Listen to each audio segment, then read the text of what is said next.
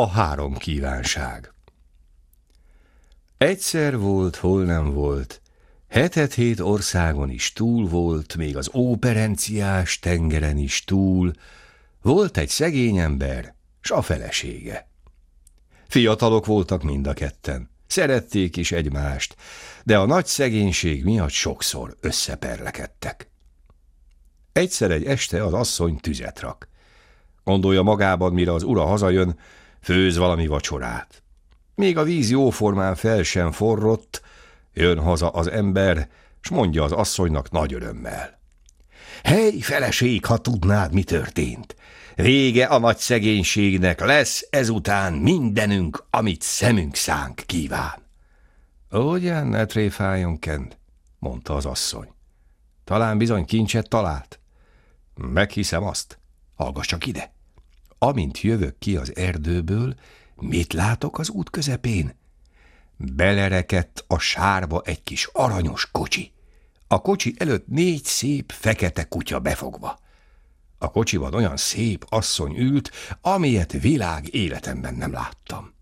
Biztosan tündér lehetett. Mondja nekem. Te jó ember, segíts ki a sárból, bizony nem bánod meg.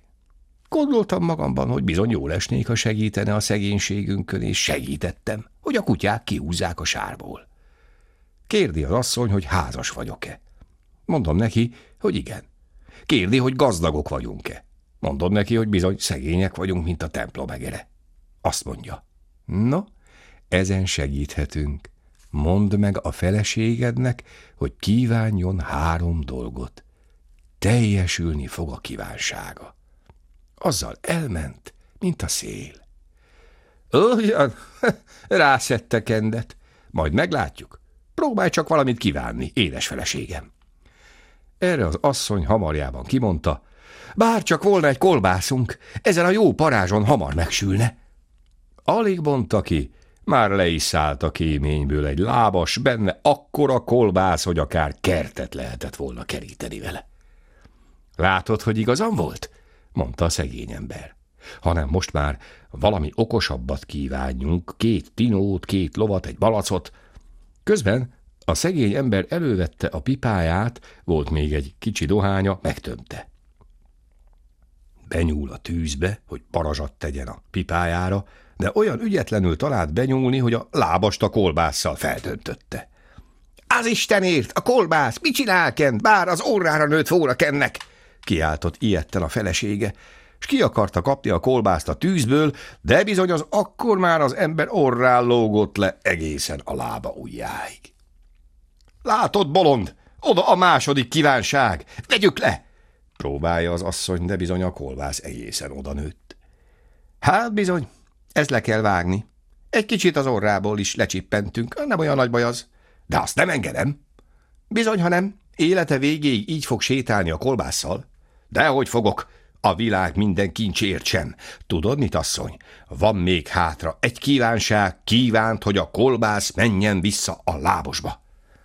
Hát a tinó, meg a ló, meg a malac, akkor hol marad?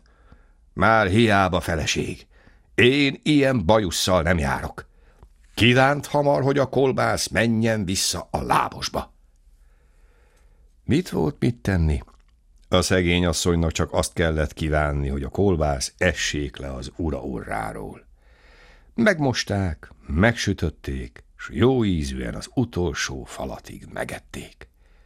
Evés közben szépen megbékültek, s elhatározták, hogy többet nem pörölnek, hanem inkább dolgoznak szorgalmasan. Jobban is ment dolguk. Idővel tinót is, lovat is, malacot is szereztek, mert szorgalmasak és takarékosak voltak. Ez a műsor a Béton közösség tagja.